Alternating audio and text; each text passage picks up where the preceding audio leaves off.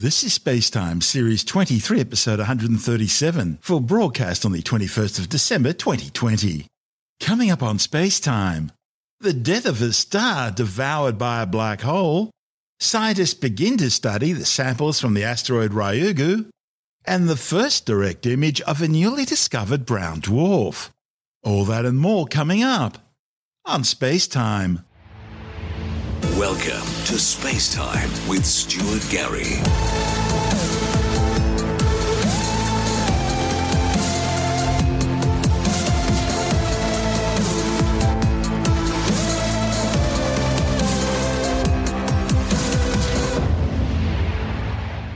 Astronomers have captured the dying moments of a star just as it was being ripped apart by a supermassive black hole a million times the mass of our Sun. The violent event, known as a tidal disruption, occurred just 215 million light years away, making it the nearest such flare ever recorded. A report in the monthly notices of the Royal Astronomical Society claims the catastrophic event will help scientists better understand supermassive black holes and how matter behaves in the extreme environments around them. Tidal disruption events occur when a star ventures too close to a black hole.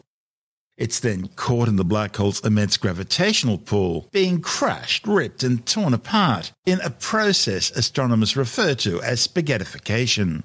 The stellar debris then forms an accretion disk around the black hole's event horizon, beyond which is a point of no return, where matter falls forever into the black hole's singularity, a point of infinite density and zero volume, where science's understanding of the laws of physics breaks down. Because the gravity of a singularity is so intense, the escape velocity of anything falling beyond the black hole's event horizon becomes greater than the speed of light, and since nothing can exceed the speed of light, nothing, not even light, can escape a black hole once it's passed beyond the event horizon.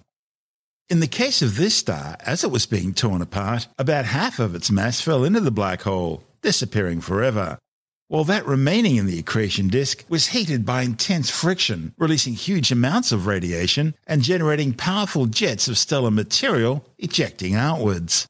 These events are often obscured by a thick curtain of dust and debris, which has made it difficult for astronomers to see what's happening, until now. See, astronomers know what should be happening in theory. When a star wanders too close to a supermassive black hole at the center of a galaxy, the extreme gravitational pull of the black hole shreds the star into thin streams of material.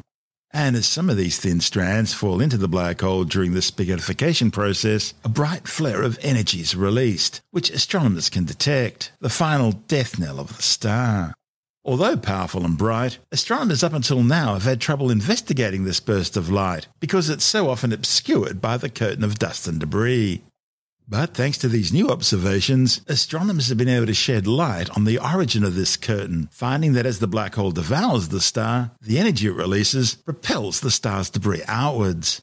The tidal disruption event, catalogued as AT 2019 QIZ, was detected shortly after the star began being ripped apart and destroyed by the black hole, creating this spectacular blast of light. Astronomers quickly pointed the European Southern Observatory's Very Large Telescope, the VLT, and the New Technology Telescope, the NTT, both located in Chile, at what appeared to be a new flash of light occurring close to a supermassive black hole, allowing them to witness the spectacle as it unfolded. The event happened in a spiral galaxy in the constellation Eridanus over a six month period as the flare grew in luminosity and then gradually faded away. The observations over those six months used multiple telescopes around the world in order to continually track the unfolding event. And because they caught it so early, the authors were able to actually see the curtain of dust and debris being ejected as the black hole launched a powerful outflow of material with velocities up to 10,000 kilometers per second perpendicular to the black hole's accretion disk. It's provided scientists with a unique peek behind the curtain that's allowed the first opportunity to pinpoint the origin of the obscuring material and follow in real time how it enshrouds the black hole. This was the first case in which astronomers saw direct evidence of the outflowing gas during the disruption and accretion process, which was explaining both the optical and radio emissions seen in previous events. Until now, the nature of these emissions had been heavily debated, but the new observations showed that these two regimes are connected through a single process. Brad Tucker from the Australian National University says AT 2019 QIZ could even act as a sort of Rosetta Stone for interpreting future observations of tidal disruption events. This was a supermassive black hole uh, in a galaxy, and it was a fairly generic, kind of no name, uh, relatively small. I mean, not tiny, but it wasn't a, a, a massive, massive galaxy, but it was a fairly good sized galaxy. Uh, and it was because of an all sky survey finding this event and then t- people cluing on, including my PhD student Harry Abbott, who used the telescopes at Siding Spring Observatory in northern New South Wales, uh, who was first on it to figure out, hey, this indeed is what we call a tidal disruption event, a a supermassive black hole eating a star. Not too dissimilar in size from our own sun. And as it gets near it, the gravity, the gravitational pull of the black hole starts to rip apart a star in a process we call spaghettification, which is bad for it and good for us to see. We've seen these things before. What makes this one so special? So we have been seeing tidal disruption events more and more. The tool, I think, cool things about this one is A, it was relatively nearby, as it was at a distance of about 215 million light years. Because it was nearby, it was brighter and easier to study. It was also caught very early. We got onto it not only in the discovery of the event itself early, but realizing what it was, which triggered lots of follow up from telescopes, mostly using the European Southern Observatory and Chile. Something like this, this would also produce gravitational waves? So something like this would actually produce a very small gravitational wave. You're correct. You know, it would produce a, a ripple through the massive pooling. Now, it would be, it would be relatively tiny compared to some of the gravitational waves we've detected here on Earth. But there is a hope that in the future, as the detectors get more sensitive and we find more of these things, we could pair an event of it with uh, its ripple through space. Because when these the, the star is essentially shredded or spaghettified, part of it is released in a big burst of energy that releases essentially a flare into space that we can detect, and that's what we're observing. So in the future, it'll become another opportunity to actually see both the gravitational and the electromagnetic waves coming from the single event. Yeah, I think that would be a, it's a very exciting possibility because it gives us a lot more constraints and knowledge about the exact system. We can, you know, we can roughly calculate that about half the mass uh, was swallowed up or, or taken by the black hole of a, a, star about the size of our sun, but you can really feel the effects of how strong the pull is. You know, how quickly, in terms of it happens as these stars get near or orbit the black hole, it starts to get ripped apart. But it really depends on its angle, its inclination. There's a few obviously different factors there. And in this case, we also saw all of the stuff left behind as the, the ripping or spaghettification happened. It leaves a whole bunch of debris uh, around, and we were able to both see before and use telescopes to kind of peer through the debris to see the process unfold. Yeah, that's an interesting angle. Exactly what did you see as the as this star was destroyed? So these things start really energetic, very hot, so very blue in colors, lots of X-rays, ultraviolet blue colors. But over time, we see lots of actually dust. And so this is the, the stuff that becomes compositions of stars and planets. So lots of this material spewed out into space. And normally we don't know if it's there from the star, the explosion, or for something else. Able to see that actually unfold. And that actually, the whole process uh, took months. It actually took over six months this whole thing to play out, seeing various amounts of, of, of elements and features of the star uh, evolving with the time after the destruction. And so normally you just don't get to see that. It happens either so quickly or you just miss it you don't see the whole process from really beginning of the event to the end unfold, uh, which is always exciting. So I take it at the start, there's just some of the outer envelope, some of the gas of the star gets eaten up, but then as the process continues, the the star's core becomes exposed and that gets destroyed. Is that what we're seeing? That's right, because these stars have different layers. So yeah. you, you see that you see lots of the, you see lots of hydrogen early on, but then you start to see more involvement of carbon in particular and oxygen as well, lines popping up, and then lots of iron, of course, uh, and seeing that changing uh, over time, really, as you said, as, as the rest of the star becomes enveloped. And in this case, you know, it, we have to think that obviously, if this was a star and it was a solar system, this would happen mm. uh, to the planets as well. You know, we, we, we can't detect those in that in this case. But it'd be safe to assume that there would potentially be planets released at some point around there, and they would go through a similar process and stage. Tell me about the discovery itself. Number of telescopes were used. A number of papers, I take it, are being written about this. So lots of telescopes have been used. So there was uh, our telescope at Siding Spring uh, multiple telescopes in Chile, both the Very Large Telescope using multiple instruments and the NTT, the 3.6 meter telescope in Chile, able to also trigger some telescopes using Keck uh, in Hawaii. And also some space telescopes to kind of get into it. When you know when we see these black hole events, they, they don't happen that often, or at least we don't detect them that often. The fact that it was caught early and also in a spot where it could be visible both by some facilities in the northern hemisphere and the southern hemisphere was a great chance to jump on it uh, and trigger some space observations, including the Swift telescope as well. Seeing something like this must be telling us a lot about how stars are made and the sort of physics very close to a black hole, the, the sorts of things that relativity theory predicts. Uh, yeah, and this is, I think, that the exciting thing about seeing these sort of events is because you're literally seeing the event where, you know, we all that talk about the gravity and the, the black hole sucking things in. You do actually get to see it. You get to see it play out. And, and really, that is just a direct consequence instead of relativity. And, and actually, uh, you know, as, as these stars are destroyed and spat out, that gas eventually goes off into space, will be mixed into that galaxy and potentially form new stars. So you really get to see a process playing out that, you know, theoretically we, we thought happened, it should happen. And you get to see it in this case in a lot of detail, which makes it exciting. And,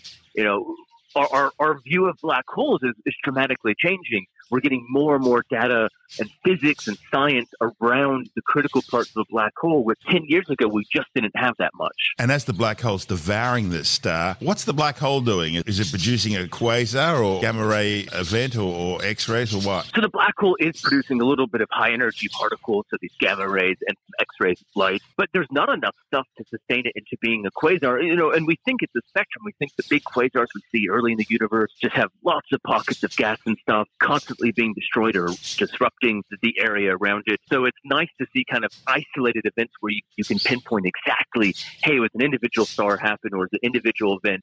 Uh, you know, if we look like a place like our Milky Way, at the center of our galaxy, Sagittarius A star, where our supermassive black hole is, it's relatively quiet. There's not a lot of stuff.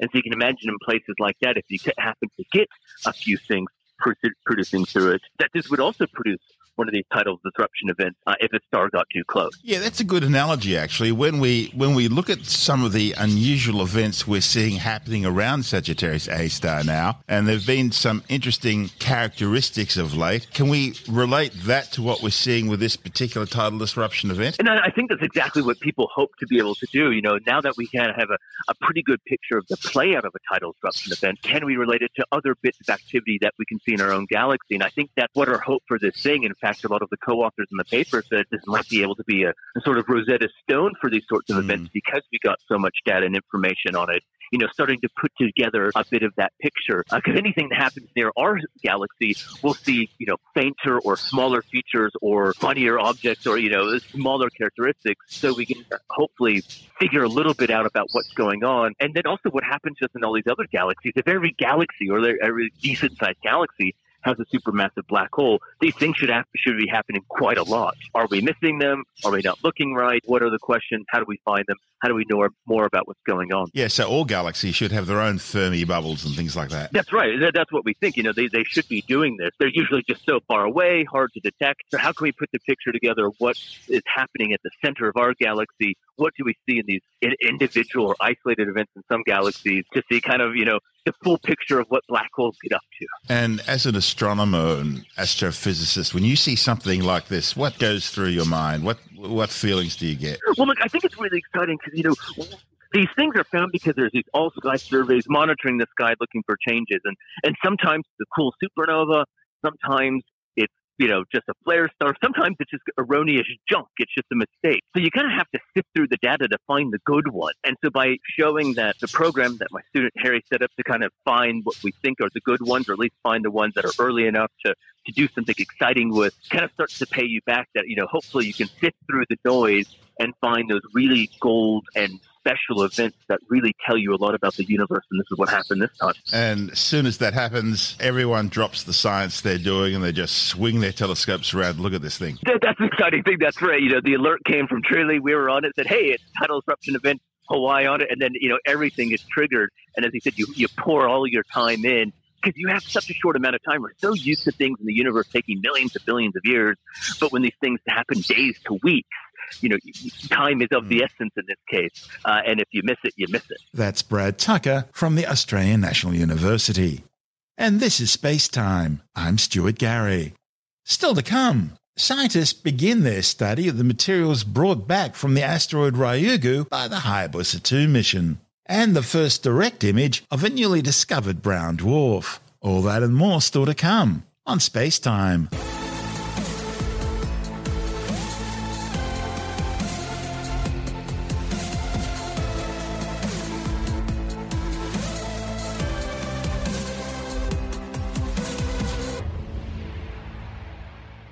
Scientists have described samples of the asteroid Ryugu returned to Earth aboard the Hayabusa 2 mission as looking like black sooty sand. These initial impressions come just a week after the spacecraft's sample return capsule parachuted down into the Woomera rocket range in outback South Australia. It follows an unprecedented six year mission by the Japan Aerospace Exploration Agency JAXA to the kilometre sized asteroid located some 300 million kilometres from Earth. Mission managers were aiming for around 100 milligrams of sample material, and they're pleased to say that they definitely got that. Asteroids like Ryugu are believed to have formed at the very dawn of the solar system 4.6 billion years ago, and so its samples may contain organic matter that could have contributed to the formation of life on Earth. Scientists hope the samples, which include both surface regolith and pristine material from deeper inside the asteroid, will shed light on the origins of life and the formation of the universe.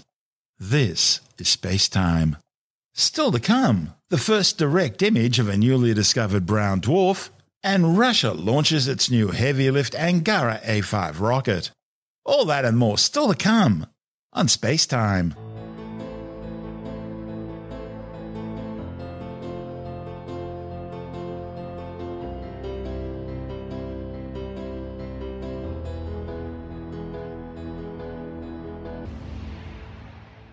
Astronomers have directly imaged a newly discovered failed star called a brown dwarf.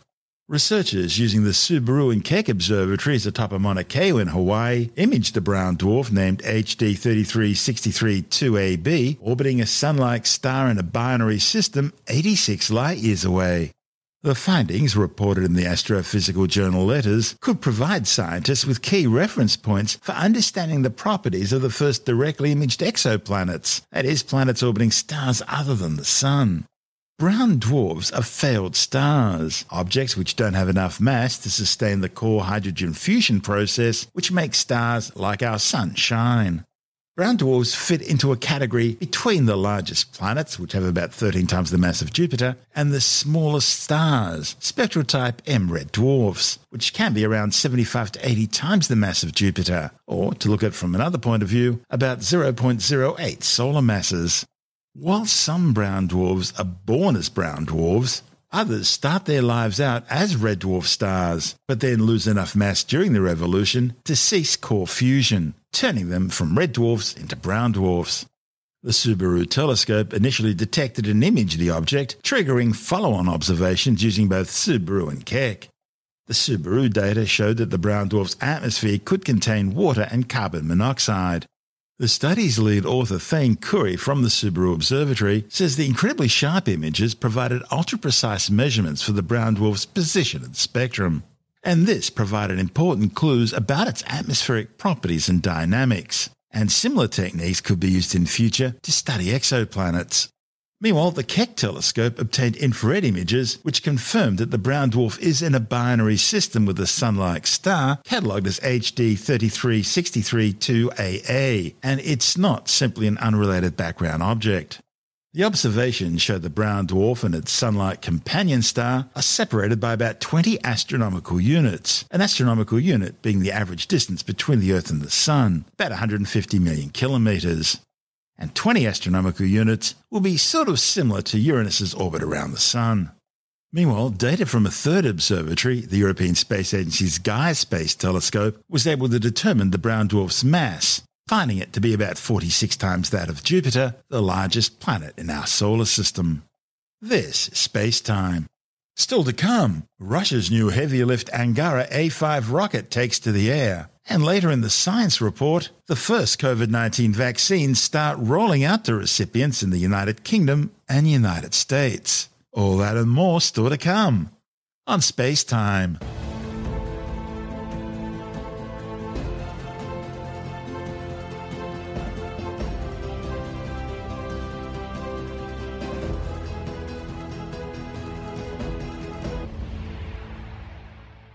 Russia has conducted a successful second test flight of its new Angara A5 heavy lift rocket.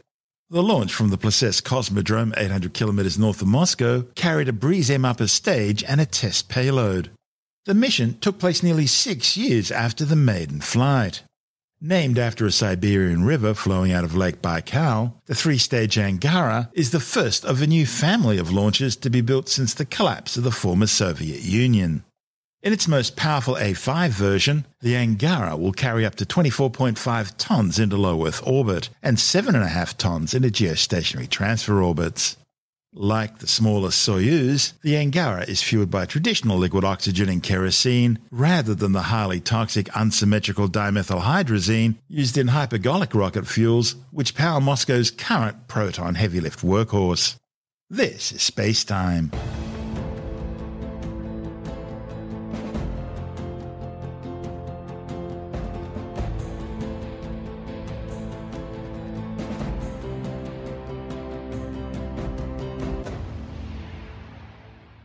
time. Now to take a brief look at some of the other stories making news in science this week with the Science Report.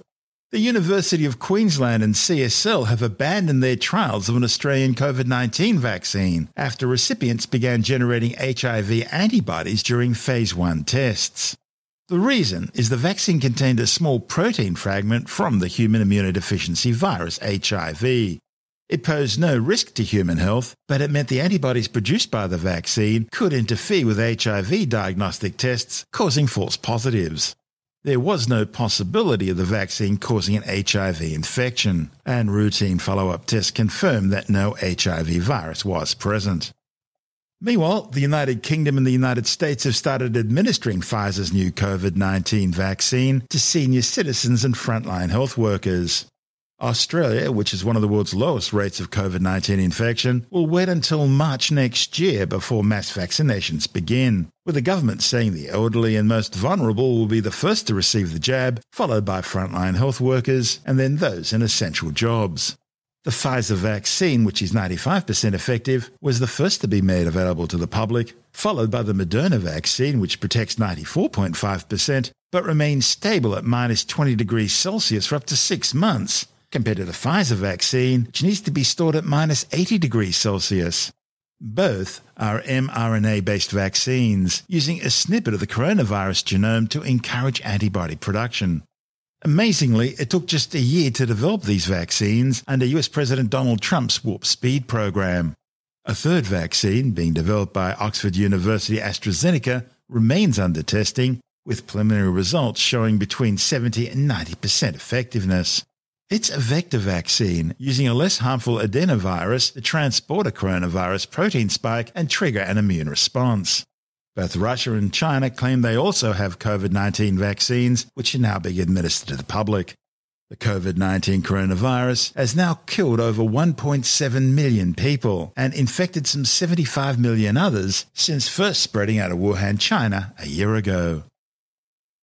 Australia has experienced its warmest spring on record, hitting a mean average temperature of 24.53 degrees Celsius, some 2.03 degrees Celsius above the long term average.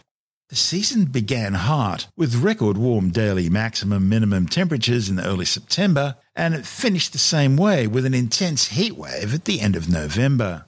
The Australian Bureau of Meteorology have also declared November 2020 as the warmest November on record, at least 20 ground stations across New South Wales, South Australia, Victoria, and Queensland recorded their hottest November days in three decades. The township of Thargomindah in Queensland broke their November record, hitting 46 degrees Celsius or 114 degrees Fahrenheit on November the 30th. It got even hotter in the outback opal mining town of Andamooka in South Australia, where temperatures hit an all time spring high of 48 degrees Celsius or 118 degrees Fahrenheit on November the 28th. And Smithville in New South Wales reached 46.9 degrees Celsius or 116 degrees Fahrenheit also on November the 28th, making it the highest spring temperature ever recorded in the state. Mount Everest is officially taller. The new official height of the highest point above sea level is now 8,848.86 metres, according to new measurements by separate teams from both Nepal and China. That's 86 centimetres taller than the 1955 estimate by the Survey of India, which is used by Nepal, and 4 metres taller than China's previous 2005 estimate. However, because the Earth isn't a perfect sphere, Mount Everest isn't actually the most distant place from the centre of the Earth. In fact, it only comes in 10th place. Thanks to equatorial bulge, the furthest place from the Earth's centre is the summit of Mount Chimborazo in the Ecuadorian Andes. It stretches some 2,168 metres further from the Earth's centre than the summit of Everest, even though its height above sea level is only 6,267 metres. Well, a word of warning now. A new study shows that elderly patients going under the knife on their surgeon's birthday appear to have a higher death rate than if they had the surgery on any other day. A report in the British Medical Journal looked at more than 980,000 common emergency procedures on over 65 year olds.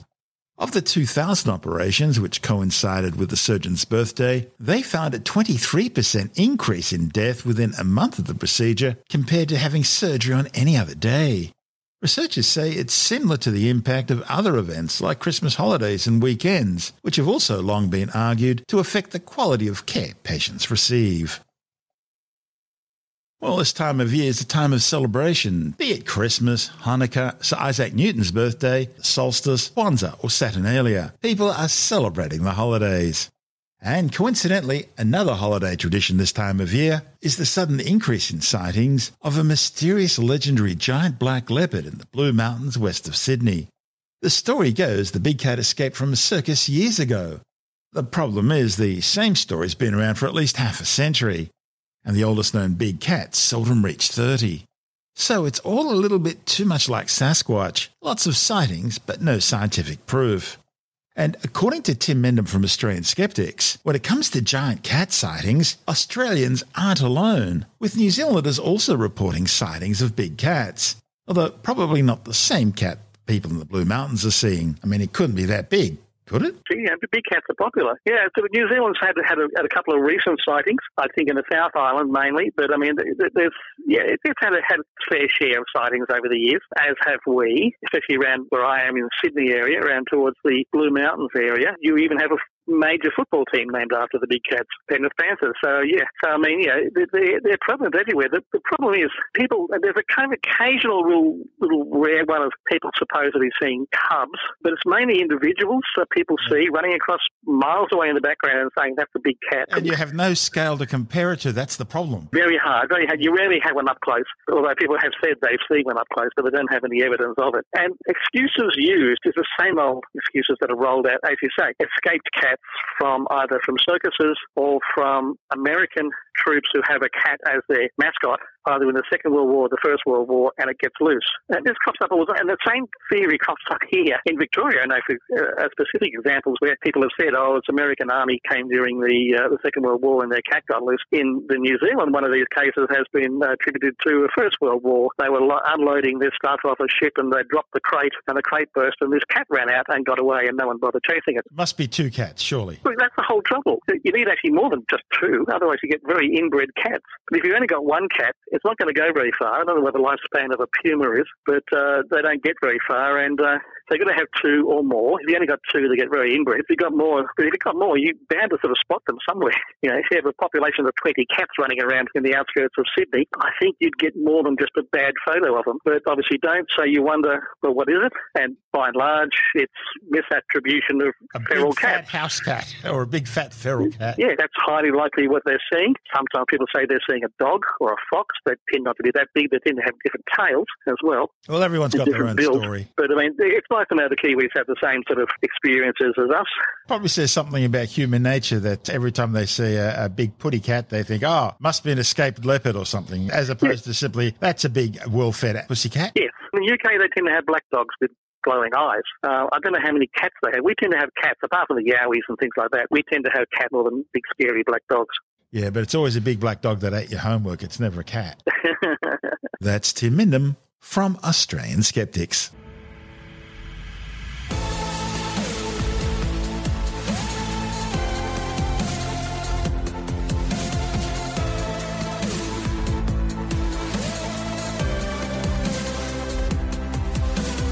And that's the show for now.